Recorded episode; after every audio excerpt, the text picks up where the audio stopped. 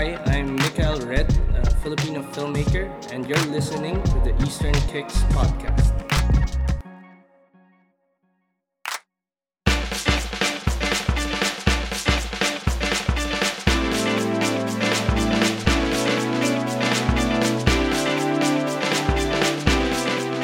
Hello and welcome to the Eastern Kicks podcast, a regular magazine program about East Asian film led by me, Andrew Heskins, founder and grandmaster of EasternKicks.com, and James Mudge, our leading writer. Up. Oh. Each episode we'll be taking a look at the latest films, news, and festivals, often chatting to filmmakers and stars along the way. Welcome to the latest episode.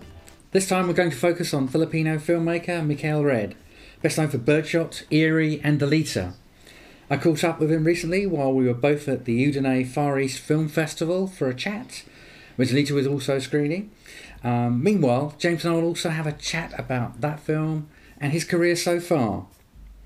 But before we get on to that, we've always got that important question to answer. What are you drinking this episode, James? Some, uh, some very nice. Got a, nice bottle of the old Pulteney, twelve years old.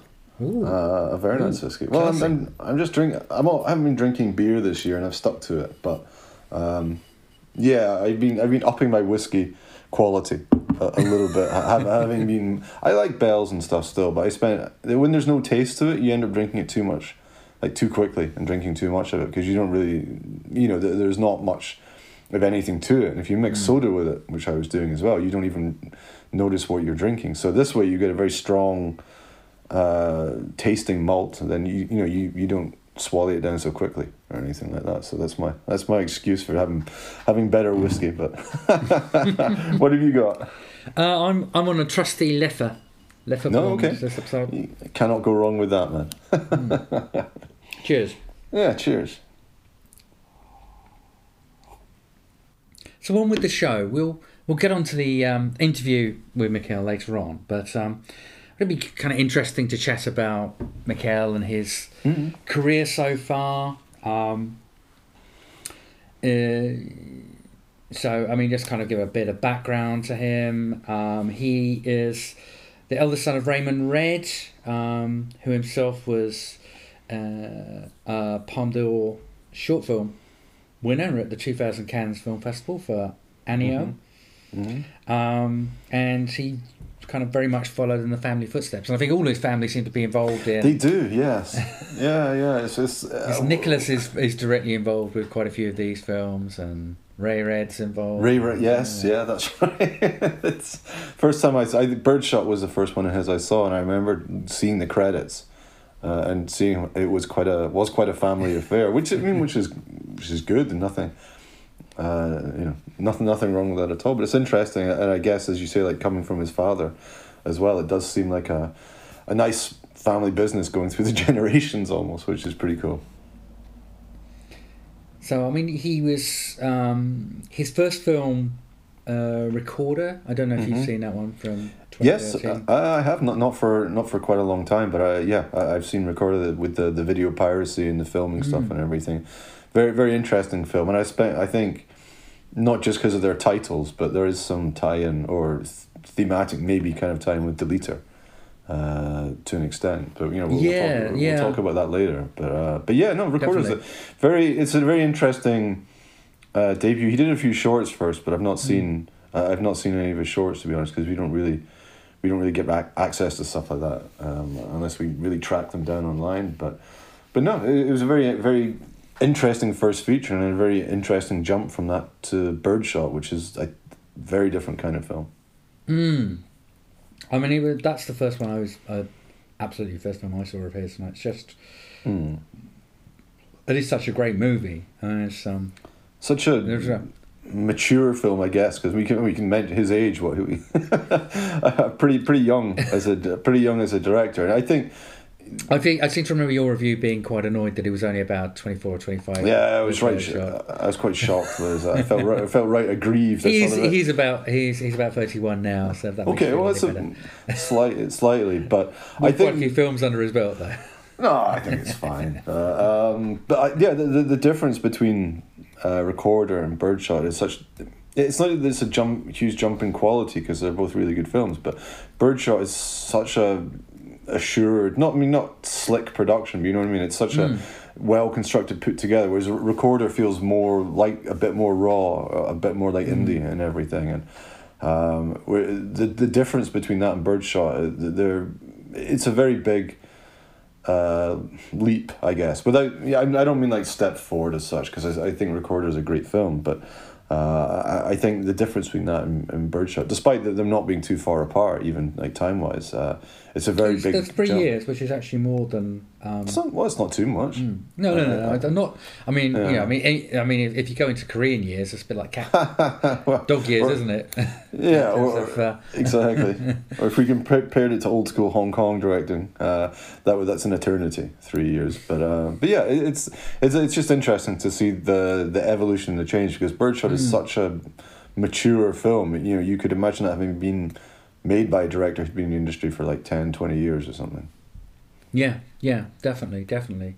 And then he kind of he followed that up with Neo Manila, which is a um, kind of pseudo kind of contemporary set, Mm. a thriller, and I mean, what those two films have it is that they are very, very dark. I almost want to use a word like gritty, but they're Mm. you know, and then that's that's not the right word, but they they are they're they are very dark. They're very grim. In They're quite their quite kind of ground. words. Yeah, they're quite grounded, and they kind of mix quite sort of cynical take on uh, like social issues uh, in with sort of genre. Uh, and that yeah, and that was one of the things which impressed me so much about Birdshot because it's a, I mean with again with Recorder uh, and I think uh, to an extent with Neo Manila they, they feel a bit more like indie edgy type stuff but when you see it when you see it in Birdshot um, yeah it's very much grappling with some of these social uh, social issues quite openly and yeah in a sort of very grounded way though uh, and I think that's that's why uh, for these early early films, he, he has a really interesting mix of dealing with like social criticism, social issues, but mixing it in with uh, genre. Uh, Yeah. You know, whether it's thriller or uh, something a bit more, um, not art house, but existential, I I guess, with, with with Recorder. So yeah, very. Uh, very very interesting start to the career um, in the way he was combining that stuff so successfully and confidently. Um, I would say usually when young directors and yeah, seeing how young he was then usually when they get into this stuff, first time or young directors can be really like ham fisted with metaphor or social themes and working stuff in there and everything. But he never he never had that problem uh, with his early films. And then, and then, I mean, we're going to go through this kind of quite briskly, I think. You know, and then Mm, yeah, yeah. kind of the big kind of studio films, so Hmm. um, Eerie and Dead Kids, which I think are uh, partly yeah, Netflix produced or at least Netflix Yeah, yeah, yeah. released. Yeah. Yeah, they, they, they were produced. I mean, because Birdshot was the first Filipino film sold to Netflix globally. I, I mean, I still, I never quite know what that means because there's been other Filipino stuff on there, but it was some kind of milestone. And then his next films uh, were another milestone in terms of Netflix being the the first Filipino ones where Netflix was actually involved in the in the production. So of course they went straight to Netflix, which was great because they got you know usually films like that would probably only play at festivals and probably quite specific Asian festivals. So a lot of people, a lot more people got to see them, uh, got exposed to his films as a result of the Netflix thing, which is. You know, we, we always see all these debates back and forth about how good Netflix is or bad Netflix is, but people tend to focus those debates on stuff like you know Scorsese films like Irishman or whatnot and everything. So, oh, and they, they focus on this idea. Well, this should have been a piece of cinema, but the the really other the good side about the Netflix stuff really is that it, it, some of these films like this, which never realistically would have got uh, more, more than maybe a couple of brief festival screenings in the UK, where it was suddenly on Netflix, and so many people could have seen them. And we, we might have struggled to see like Eerie or, or Dead Kids and stuff if they hadn't been on there, or or even Birdshot itself. So um, I think it's, it's great that they were on there. Great that Netflix was investing in, in production in other countries, and also just making you know directors' works more available widely. So, um, um, but yeah, yeah, yeah, they, they, they were both net Netflix uh, productions or co-productions uh, in that respect, Eerie and, and Dead Kids. And again, we saw like another. I mean, they're both different. I mean, Eerie being a horror film and Dead Kids being like um, a sort of contemporary zeitgeist thriller type thing. Um, again, interesting step forwards or progression or development um, fr- from his earlier works. I mean, especially especially Eerie because it, it's it's a bit of a, a strange mix without diving into it too much. Um, Because on the one hand, the, the, the horror elements in it are, are quite generic. uh, I think you could say Mm. with eerie, but the social side of it uh, and the visual side of it are very very strong. So you kind of marry a pretty standard modern Asian ghost story uh, type of Mm. thing with with a bit of sort of Western horror, with a bit of old like Val Lewton type of stuff to it, but. It's very Yeah. pre- predictable sort of horror, but at the same time, there's a the other aspects of the film are really rich. Um, Mm. Then with Dead Kids, again, it's a it's it's more like a recorder or Neo Manila type of thing. Um, uh, you know, with some kidnapping thing gone wrong, but again with more social themes brought in. So it's quite an interesting sort of jump around. Um, it'd be interesting just to know like how they they developed these things with Netflix, how much they were, you know, what kind of involvement Netflix actually had uh, in terms of shaping them, because they don't. E- Eerie feels more like one which was maybe shaped for the global global audience, I guess, compared Mm. to because Dead Kids is a bit more uh, specific. I mean, I don't think Netflix really cares about that, to be honest. But um, but of the two films, Net uh, Eerie feels more like um, yeah, intended for for wider consumption. Uh, Yeah, yeah, I guess like that, and I, I don't mean that in a bad way. I mean, and it's I, I quite like Eerie. It, it, it would have been it would have been a nice one to see on the big screen because it is be- quite a beautiful dark visuals in the film. It's just that the it's just a bit generic in terms of the in terms of the plot itself. Yeah, but I, and the other thing that's quite nice about it is is and I think works in its defence as well is is that it's got a it's the characterization as well that that you Mm. get in there that's that, that is pretty strong that that, that Yeah. you, you you go along with the characters and then you are more concerned about them more concerned about what happens uh, even if the Mm-hmm. the frights feel uh, yeah it could be uh, uh, feel a bit predictable Yeah, yeah. there's No, one I interesting thing. I noticed in those, and I and I and I almost kind of, uh, kind of watching those two films um, recently in, in, in quite quick succession, um, is that that I don't know if it was it's a deliberate kind of Easter egg or something, but uh, there's a line in both of those films. Oh, really? That's I mean, kind of almost exactly the same. So Mm-hmm. In eerie, and they're all in the same context of, of being bullied in a sort of school environment. That's true. Yeah. Um, but you know, one of the characters says, uh, "They killed me. They killed me every day." And I mean, in Dead Kids, it's I, I died. I died every day. And I just wanted, Oh, okay. I was just kind of wanted to kind of skim through and see if uh, if that's uh, if he kind of worked that line in something else. That's true. Maybe, it's in Deleter somewhere as well. I don't know. I wouldn't be half. I wouldn't be surprised if there's a very similar line in Deleter actually with the repetitiveness. But we'll we'll come to that Mm. in a in a second. Um, Yeah. yeah. So kind of, he's kind of building this this this uh, well, strong back catalogue. There's Block Z, which I haven't seen. I haven't seen it. We never that never came out for for us uh, in the West. Didn't play any festivals. Didn't. No. Did, didn't didn't turn up on like Amazon, Netflix, or anything like that, which was a shame. The because you know as a zombie horror type one be a Filipino take on it, would have definitely liked to see it. Mm. So, but no, no, it just didn't turn up. Didn't turn up anywhere. I mean, bit of a surprise. And then Arisaka, which was uh, 2021. Yeah. Um, you know, and that brings us on to Deleter.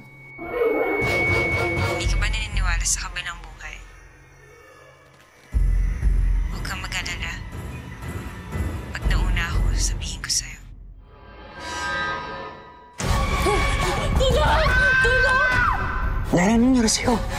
Yung video na kinuhanan mo nung namatay si Eileen, nasa iyo pa ba? Ano ba talaga nangyayari? which has been doing absolute kind of yeah. uh, has been very successful in uh, in Mm. the domestic box office, um, and it been traveling to, to, to lots of festivals. Had a limited cinema release in the states, Mhm. um, and uh, is is due to be released uh, on Amazon Prime uh, later in the year, I believe. Which is which is an interesting. Mm. Um, it was an interesting kind of step in terms of uh, there's one of the films that Amazon have picked up. There's another Filipino film, In My Mother's Skin, by Kenneth Dagatan as well, which is oh, I'd quite like to see that one too. Yeah. and yeah, but that's it's it's interesting to see Amazon kind of step into this this area and start picking up these films that that They will That, have to, yeah, they'll have to drastically improve their search engine then, because I guarantee, I guarantee you, you can imagine like Deleter arriving, being on there, and then going and searching for Filipino films, and it wouldn't bring it up. I, I can guarantee that at the moment. I mean, that's Amazon is just absolutely useless uh, for searching anything on there. At least with Netflix, you know, you, you might have to be a bit proactive, but you can find stuff. You know, if you just type in Filipino films, because there was quite a few other ones Netflix picked up uh, by other directors and uh, sort of horror genre stuff as well. So Yeah. um, so yeah, it'd be, if Amazon does start picking up more of this kind of stuff, it would be good. Just hope they will uh, not sort of hide and bury them and make them very very difficult to even search for, which I fear I fear they might. Uh, I, I, don't think it's deliberate. I think it's just that's what Amazon is. I mean, it, that they use their same search engine that Exactly, they use yeah. for, for their products, and and that often you're e- you're much better off going into Google and then putting in Amazon as part of your search word, and then Oh no, back, absolutely. If you know if you know what you're looking for, you can usually find it. If you don't, then browsing is just a no, it's it's a waste of time on Amazon, unfortunately. So, um, so hopefully they'll. I don't know. So, somehow they'll get the word out that deleter's coming on the platform, so it doesn't get buried. Because you know, as we were saying, I mean, that's one of the good things about his stuff being on Netflix is actually just reaching a wider, yeah. wider audience. So we'll, we'll see what Amazon do. I won't hold my breath, but So Deleter is uh, based around uh, someone that works on the uh, this this service that's been outsourced to the Philippines. Um, It was, and I, I talked about this with Mikhail as well. That, that uh, the there was a really good documentary that in the UK um, was on Storyville uh, Okay. a couple of years ago. Um, called I think it's kind of it's called The Cleaners, but the longer title is Internet's Dirty Little Secrets. Very good documentary that actually was was really balanced, looking at the kind of the pressures of of, of people, you know, like like yeah, kind of outsourcing to people in the Philippines, having to go through all this kind of content, and then the sort of the reaction to some of that content, which is is coming from all sorts of perspectives and weird. Because it's not being done by any kind of AI, it's being done by some poor person who's having to go for all this. would and not would not like that job. No. and um, that's that's where we find ourselves with with uh, Deleter. That's, where we start with a person, and Yeah, I mean, I guess we'll we'll end up touching on some vague spoilers. Maybe we don't need to say the specifics of the plot, but just in the, the, the you know the cut and the thrust of it. Um, you know, I suspect we'll get into a bit, but uh, it's, yeah, it's an in- it's an interesting setup, and again, it's sort of quite rooted in social themes, as you say, about these things being out outsourced to these data centers and the data checking and the, the video checking being outsourced to places like the Philippines. Um, and obviously, it's kind of focusing on the, the de- like the dehumanizing uh, effects it has on people. I mean, I partly in terms of the content that they're actually having to see and stuff, but partly just uh, I think it's just the um, the, the monotony of it as well, and uh, you know the idea of not not quite the same as a call center, but that kind of thing. You're just sitting there doing this, you know, unpleasant job for, for another country on the other side of the world. We're just sitting there like clicking through, click, click, click, click, click. You know, because it because it doesn't really get into too much of the content uh, as much as it might have, I, I guess, because some of the stuff they're watching is probably very unpleasant. Uh, so it, I think it, it's it's kind of more the social theme of it rather than like the I guess the visceral side in terms of seeing like suddenly seeing anything, you know, too horrific uh, in on, on that side of things. But no, it's, it's an interesting. It's an interesting setup for it, and it's interesting, and the the main character is um, a bit different, uh, I guess, because she's not very likable. Uh, in, in the film, I mean, she's kind of sympathetic, but she is kind of going through that process of dehumanization, I guess, and she's very yeah, sort of self-focused, and you, you know, it's not. and, de- and detached from you know, Detached, yeah. I'm kind of getting into um, the the the the story too much, but um, you know, one of this when this this deeply affects one of her other co-workers, Mm. um, she is actually kind of not admitting to herself, let alone anyone else, exactly yeah, how close she was to this Mm. person because she, she's she's going through that dehumanizing process.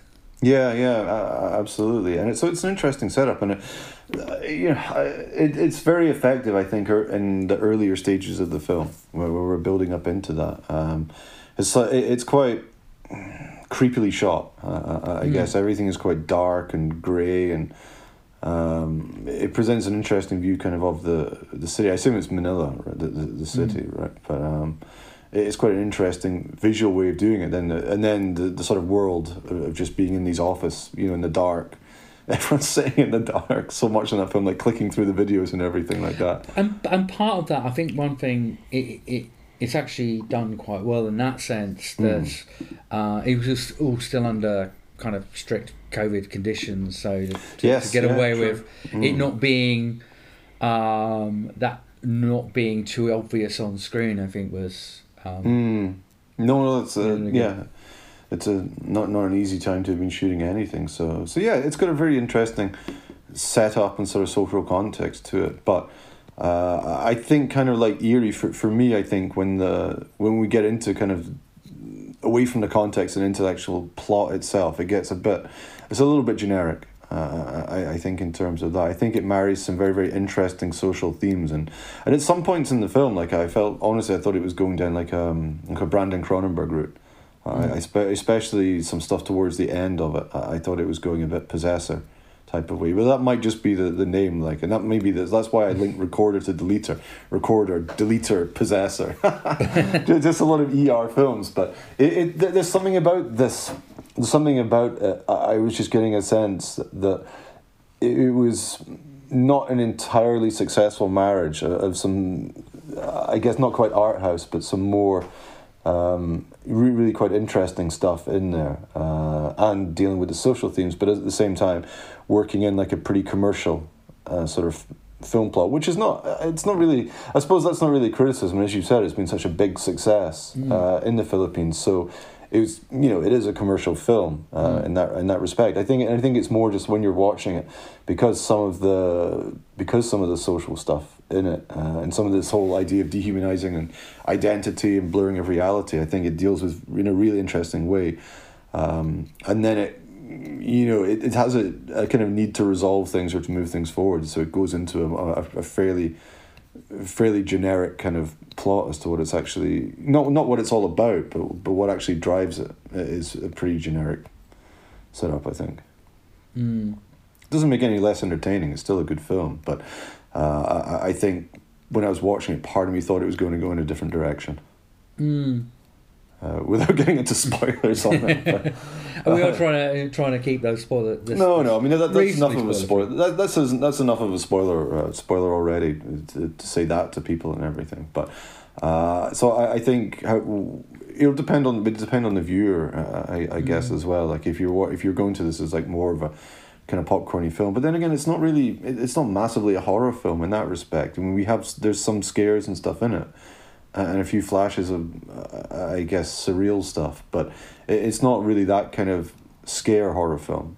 You know, a lot of it, a lot of it is quite sort of slow burn, and Yeah, yeah. and that which is why I thought it was going to go in a different direction. Um, so yeah, it's an it's an interesting mix of stuff, and it's good that it's been very very popular. And it's a shame that it hasn't had more of a wide thing in the West. But maybe this will be more of a flagship one, not flagship, but one that Amazon actually push, uh, and actually get out there properly. So, but it's been good to see it playing and stuff like Udine, uh, you, you know, and getting out there more. And the, the other interesting thing, which uh, you, you'll hear during the interview as well, is that I did ask him if uh, Mikhail if he had a, had to make any concessions, and it seemed Okay. that the only only concessions he had to make was to have it to the stars, to Right. the lead star of this. Yes. So, and and if that's a concession, I mean, That's not much. it, well, it. I mean, you, um, it, it's it, if you're having a big star in your, your film and that's the concession Mm. you're making, then um, which you know uh, Nadine Lustre Mm. is. Yes, yes. That's not gonna. That's uh, it is a help. It's not a, a, a hindrance. And I think the other thing that's that's uh, actually in this and was also obvious um, from reading up about the the lead act actresses in in My Mother's Skin Mm. is that they are very well known, very glamorous actresses who are quite happy to be Mm-hmm. in these more interesting films that aren't rom coms, that aren't Yeah. something that that is uh, that where they are quite you Mm-hmm. know uh, playing very kind of stereotypical roles. It's not. Yeah. They're really very very happy to be in these kind of roles. So it, it, it's it's kind of the sort of genre cinema is kind of meeting these Mm. super No, successful uh, absolutely. it's been really helpful for these these uh, young directors who are doing this stuff. No, no, no, absolutely, and, yeah, absolutely. My, my sort of criticism or, or what I'm saying about Delete is come is me coming at it from a different direction. I I guess it's not coming at it as a a more commercial film, which is going out in the cinema, um, has been very successful. Um, sort of sort of mixing that with. Uh, what is quite a an interesting and could have been sort of multi layered subject matter and, and context for it and everything. So yeah, I mean, I think it, it's never an easy thing to do to, to mix that you know when you have the basis. And it's interesting what you say about that documentary having a really interesting sort of grounded quite sinister quite sinister base basis for the film. But it, needing to marry that to having a star and the expectations that comes with that and having a, a slightly more like traditional uh, commercial story sort of based into it. So um, and it's good that he still manages to keep quite a few surreal and, and quite odd bits in it, especially at the very end. Uh, it does have a very does have a very cool final you know final bit at the very end for it. So um, so yeah, I, I think my my criticisms just come from thinking it was going in a slightly it was going to continue in a more surreal way because it, it is quite ambiguous and obscure in a very nice way for the first half of it. Uh, I think. And then it just goes into it's, it's not that it goes into it goes off the rails by any means. It just No, no, goes in, just goes into more standard territory, uh, I guess, for the plot. But then, you know, you couldn't have really kept going w- without some kind of narrative framework to hang on, hang things on to. So fair enough. I, I'll definitely watch it again if I can find it on Amazon.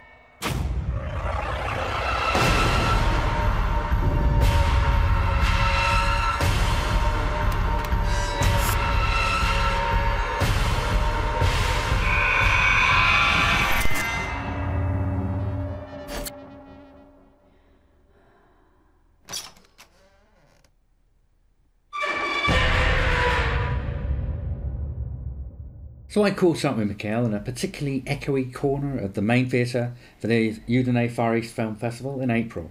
Let's let's kind of start with the, the you know the main question, which is where did you get your inspiration for Deleter? What was that?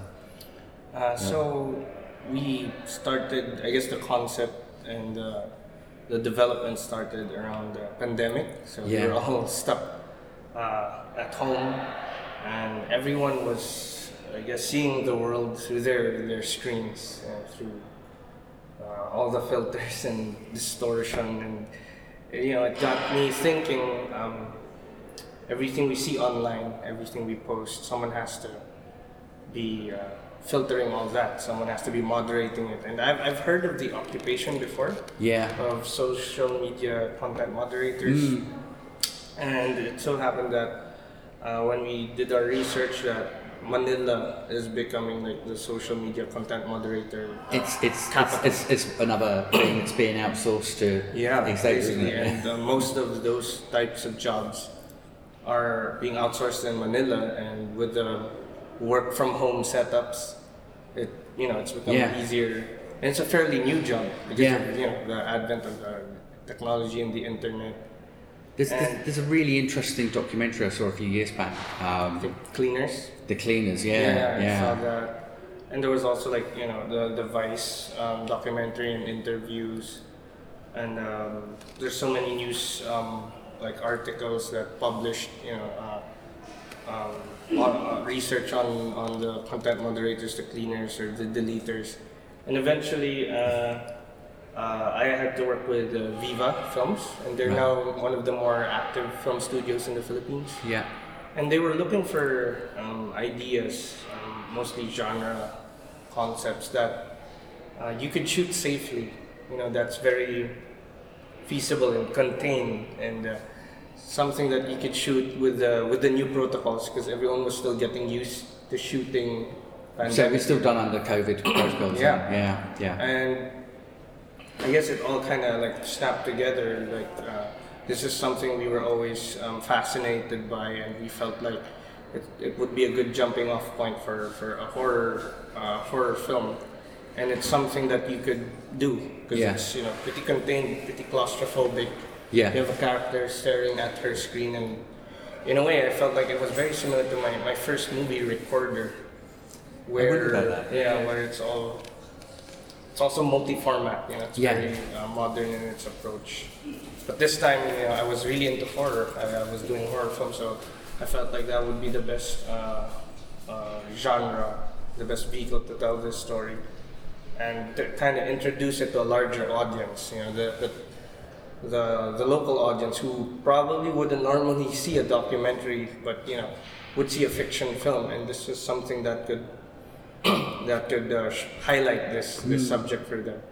And uh, so yeah, we, we we got to work uh, even with my producer Jason. She she went into the deep web and was able to interview some of the content moderators and uh, you know we, we got to interview some of them anonymously and uh, formed this this story called uh, Deleter about this desensitized uh, content moderator who basically you know because of all the you know, things she sees in, in her screen she becomes um, apathetic and then eventually something happens where she has to basically um, uh, unmask herself and, and face face the, the reality she's always been uh, tolerating.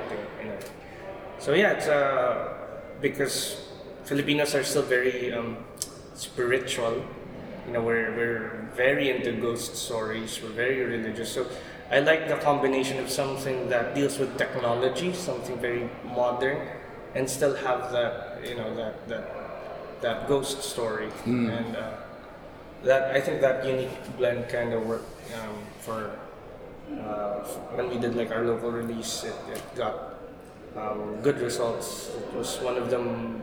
I think it's the highest grossing horror movie in the Philippines history. Really? And, Wow. and we wow. were so surprised because we never thought we would ever surpass like the, the results of like the films pre-COVID. Mm. and that's where we realized that it was really the viewing habits of the Filipinos changed during the pandemic. Everyone was watching streaming, Yeah. Watching a lot of Black Mirror and Squid Game, and, um, and I think it fits well with the with the generation that you know grew up with like TikTok, where everything you watch, you know, you, you go through it so fast, like all that information, all that, that attention span is different, and it kind of reflects the job of the social media content moderators, where they just flick through videos. I thought this is a, it's quite an interesting rhythm to that though because these things are quite abstract. It almost starts to feel like the, the cursed video in in Ring. Yeah, you know, yeah. it's, it's got that kind of aspect. You, were you kind of thinking about that side of things as well? Of course, well? yeah, I'm, I'm a big fan of J horror, Japanese horror, and a lot of it, you know, um, is definitely inspiration. And but at the same time, it, uh, I like to add the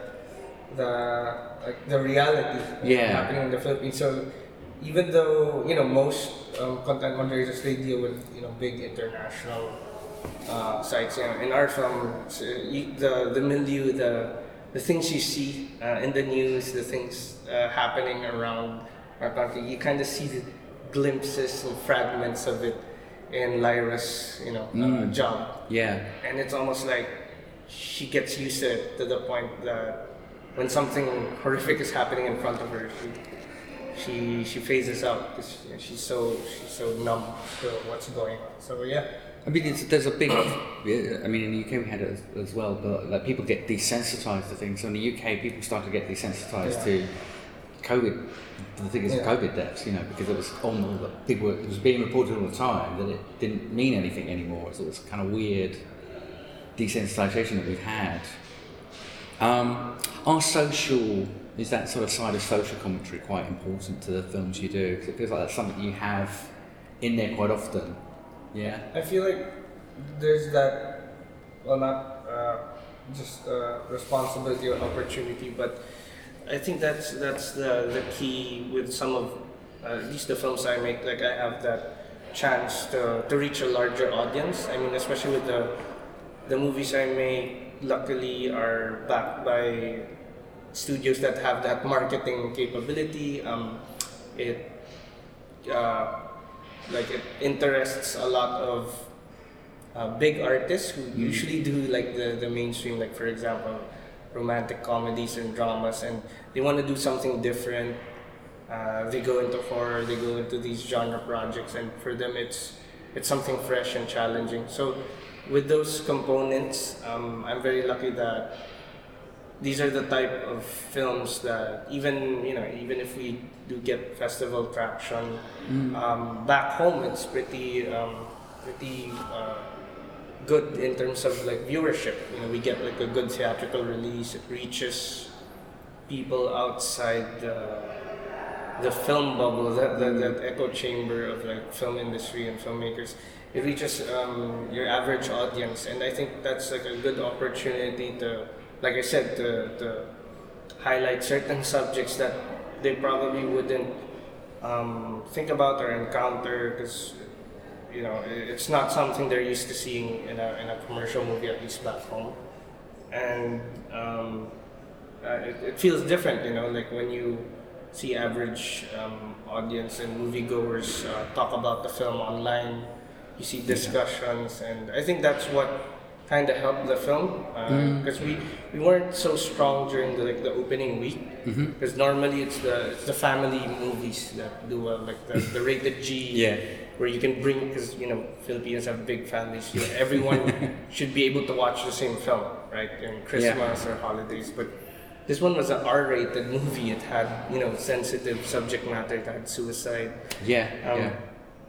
but it started to gain uh, that traction because of the discourse because people felt it was different. The, you know, the ending was ambiguous and um, it was mysterious. And Yeah. i guess also the fact that uh, a popular actress who's always you know glammed up and does like romance is suddenly slicing her face off. You know what i mean? Like there, there's this intrigue and this this uh, freshness to it that um, a lot of the audience started to talk about it online. and if you didn't want to be left out of the conversation, like you had to watch it, and then people would watch it more than once. Yeah. And I think that that's very interesting. It's a good. Um, that's where I realize where uh, it's a good, um, I guess, tool. You know, if I can um, put that, smuggle that subtext in but still make it very entertaining for the average audience. I think that's a um, that's always been my philosophy as a filmmaker, and it helps. Um, it makes it very sustainable because Yeah. um, the movie, um, you know, gains enough um, in terms of uh, viewership that we're able to make more. Yeah. And now um, we set up a new company because of Deleter, because of the Really? the success of Deleter. Uh, we set up a company, a production called uh, Evolve Studios. So some of the capital is um, from Viva, but it's my first time to own a company, and we get to do more genre films. And some of these films uh, I will only be producing now, so I can support newer voices, newer filmmakers, and with the focus on on genre cinema in the Philippines. So, I mean, I was going to ask you. I mean, it's great that setting up your own company. Did, did, did you have you felt that you've had to make concessions when working with studios to to Are- what you do, or are you left? to- Yeah, realistically, the, the biggest um, adjustment you always have to make is um, casting. But I don't mind that because um, you know I work with a lot of great, uh, very talented actors, actresses, and these are people who want to also step up their game. Like I said, they they probably do a lot of the more audience friendly uh, drama, romance, uh, you know, um, commercials and TV shows for their bread and butter, but this is new for them you know when they Yeah. do a film where that's not typically you know your audience crowd pleaser. It's r-rated movie. It excites them and they're very passionate about it. Sometimes they even uh, you know volunteer more of their time and uh, i appreciate that. So i guess at least in the philippines that's one big factor. Um, when you do something for a bigger audience the cast of course i think in most countries matters a lot. But in terms of like the creative control and genre uh, i'm very pleased to say that viva uh, let us do our thing. That's and i think uh, it's because you know we were very lucky that we got to build like a good uh, filmography in the past, and they they were familiar with you know our work before they decided to collaborate. So uh, they didn't meddle much, and now that it worked at least on a financial perspective uh, from from them, they'll probably let us do more. like Yeah, just keep doing yeah. that as long as it works. Yeah. On their end, so uh, that's good for us because we can be creative and still have that the back that machinery because it helps Mm. to you know to advertise something for theatrical it's hard because otherwise you just go straight to streaming nowadays Yeah. but if you have the backing of a studio you know you get to put billboards or you get to put um, free tv spots and that's how you get like normal regular audiences to go actually go out of their way and pay for a ticket, go mm. to a cinema. It's, it's hard in a third world country. You know, Yeah. the ticket prices cost more than a meal, and everyone, you know, the, the, the working class, the middle class is quite small in the Philippines. So you really have to make it worth their their money and their time. So it's hard without the backing of a major company to mm. put your film out there for Yeah. them to see. Otherwise, you'll be gone in like a few days in the cinema. And you'll, there's gonna be a Marvel movie or a Hollywood movie that will eat you up in the Philippines. So it's pretty rare, and that's why it was a miracle for us uh, what happened with um, Deleter. It sounds, it sounds like it really kind of caught the zeitgeist. Um, in terms of, I mean, your, your family has, uh, you're, very involved in the sort of film and TV industry. You know, what what have you seen change in, like, I mean, you've been a filmmaker, you know, feature film for, for a decade now. So many things have changed. Um, for example, ABS-CBN is uh, was shut down, and they were very active pre-pandemic. Like we had stuff going on with them. We were supposed to do like a prequel for Eerie. Um, uh, they were very. I was so excited because you know coming from um, an independent background, you know, m- most of my earlier films we had to produce using soft money and grants.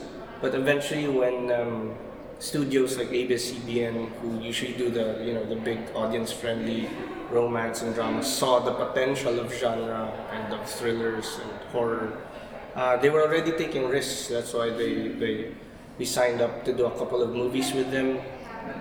But yeah, pandemic happened, so it shut down.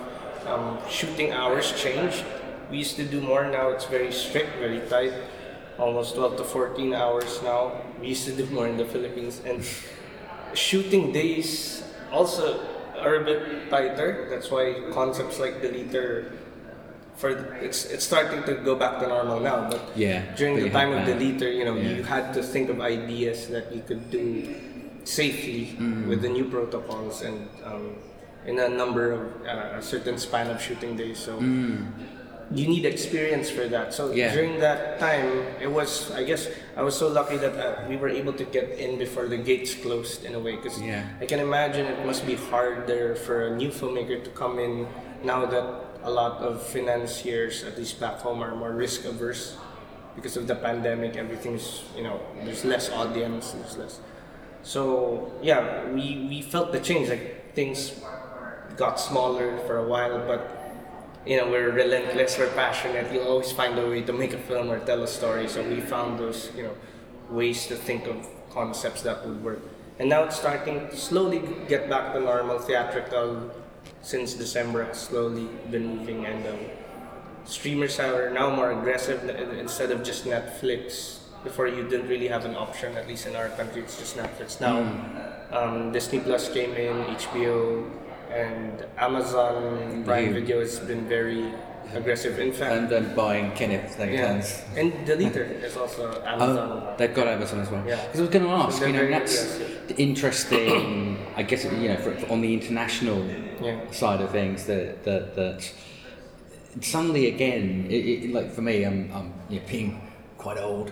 I remember the the, the 2000s and how much interest there was, and, and you had J horror, but then that started to branch out. and You had stuff in Yeah. Thailand. I think for a much lesser degree, things were coming out of the Philippines. Um, but now it's all starting to happen again with you know with with your stuff. Um, but you know you've got like Joko Anwar and Indonesia Yeah. and all that side of stuff, and it, there is a real appetite. You kind of see that as something that's yeah, grow. and uh, streaming has helped uh, a lot. Um, in fact, even with even as early as Eerie, that's when I felt uh, more um, international attention. I mean, I've been making films even before Eerie, like very proud of like Rekorder and Birdshot. Yeah, but yeah. Eerie went Netflix worldwide, and that's when uh, like we got attention of like uh, U.S. like a lot of publications. And in fact, my I got my agent because of Eerie, not Birdshot, because you know they're more into it's it's a bit more audience friendly. It's horror, a bit more universal. So yeah, because of streaming, there's more um, more visibility. I guess yeah. Instead of, I mean, I enjoy the the film festival circuit, but you're with streaming, it's almost like your archive. You know, you're constantly showing. It's as easy as someone liking your film and then sharing a link or a hashtag. Yeah. Someone else clicks on it and sees your film. So you always see like a, a fresh reaction every now and then to a film that's already been there for quite a while. So that helped a lot. Uh, I, I, at least I noticed like the, the visibility and attention when we first started releasing worldwide through the streaming platforms. So yeah, that, that's like a big change. But still, the theatrical experience is still different, and that's why I'm quite proud when when we were able to do like a almost like a comeback with Deleter because my previous mm. film Arisaka that was like dead like straight right after the pandemic so there was nothing no no cinemas it was we got into festivals like in Tokyo and Cairo and LA but no one could fly out so that was tough you know for Arisaka but you know we got it on Netflix but there's not a lot of options. So with the Deleter when we tried to do a theatrical and you know we didn't expect much because we thought like people are just slowly starting to come back. But that's where we saw um, the it, could- it could still happen and it could still work and that was exciting. But yeah i think uh, that's like the biggest change and i think that's what brought attention to to you know our region and our cinema uh, when we started gaining the attention of like the streamers and they started getting us for like original labels even with like Dead Kids, the Netflix original, uh, I saw quite some uh, attention on that and a lot of curiosity.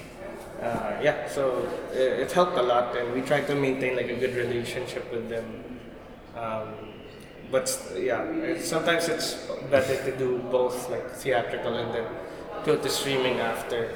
Yeah. But I guess it depends on the film. Depends on the I, type of yeah, I, but I think there's lots of stuff that is it is better to see on a big screen, course, you know, yeah. and, and and in, in some ways, like you know, say, you know, I don't know what will happen with the Deleter, but um, like something like Satan's Slaves Communion, for instance, Yeah. from Joe, you know, got in the UK and the US, it went to Shudder very quickly. Yeah. Um, I'm I'm kind of glad I waited to see it here on the We did screen. a theatrical actually in the US in January, February with Deleter, but just a few cinemas, like Yeah, maybe like yeah. 30 cinemas or something. But usually when we do stuff like that, it's mostly the, the Filipinos also go support. yeah, yeah. Uh, I, I saw some reactions from like um, American publications on Deleter. But yeah, uh, the thing with the local studios sometimes is they don't they rarely work with like an international distributor because they already have their own infrastructure and they kind of target like the Filipino diaspora abroad. But yeah, sometimes you have to like convince them that there are other options. Mm. In fact, they're not really into the whole festival circuit, and it's really just us filmmakers pushing them. Hey, we want to take this film to festivals because them they already know their you know they, they have their system already. It's it's the way to get the Yeah. kind of internationally known and, and get a name in that sense, isn't it? That's why I, keep reminding them that we still want to do this. We still want to uh, go to the festival circuit, even though simultaneously you're already uh, selling it to streamers or doing commercial releases in certain territories. Those this, the few premieres that we have left, we try to still get to a festival.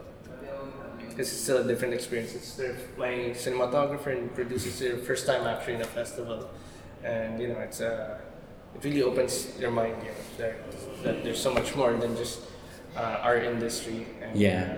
it's inspirational you know, for Yeah, us to yeah. keep making. So, what are you working on next? What have you got in the in the pipeline? So now, um, actually, like uh, in the middle of May, we're going to Hong Kong to shoot some scenes because we're working on a very exciting new genre. For, it's my less, I guess, my least cynical film. It's a sports movie, but it's in vi- video games, esports. So it's about an underdog Filipino esports team uh, focus on a female player, you know, in a very male-dominated um, sports industry.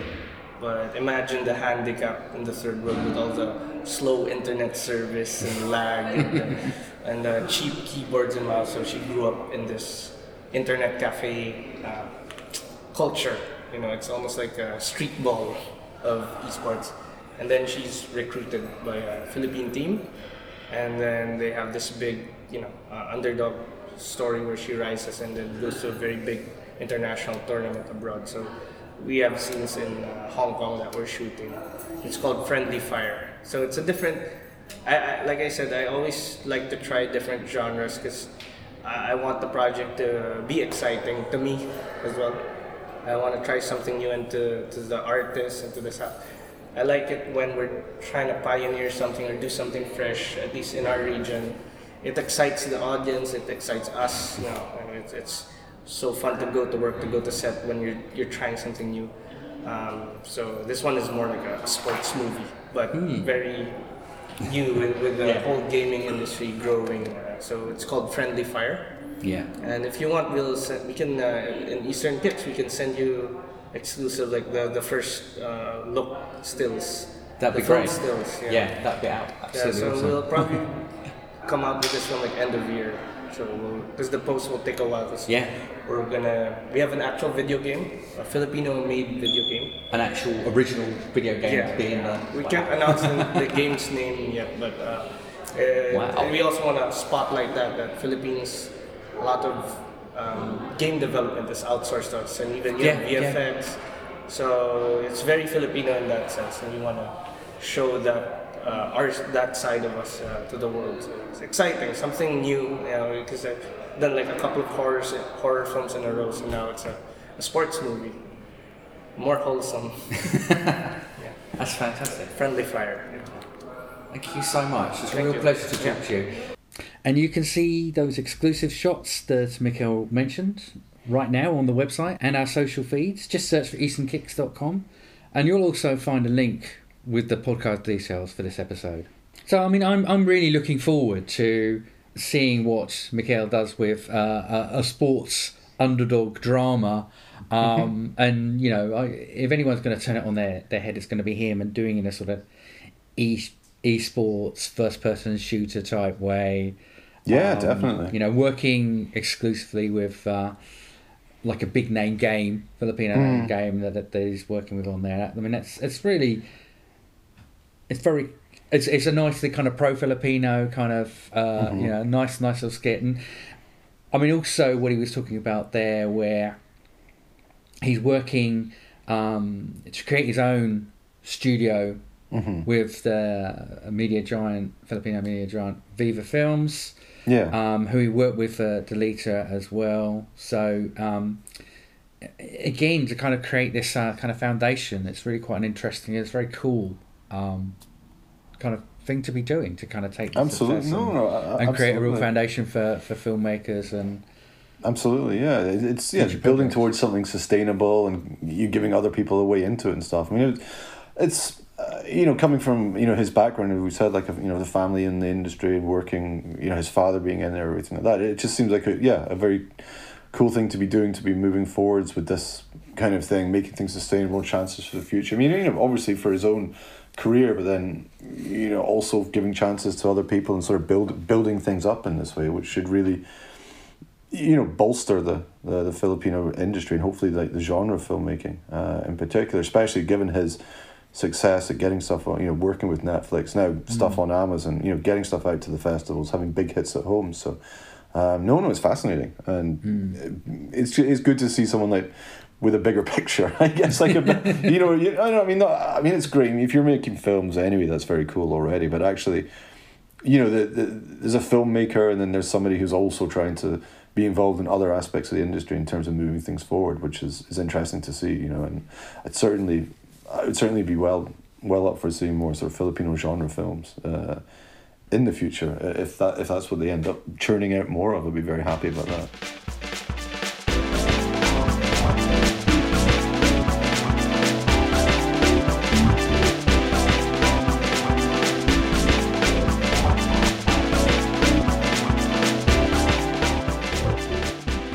That's it for now. Don't forget you can find all of our previous episodes on Apple, Amazon Music, Spotify, Google, or wherever you get your podcasts.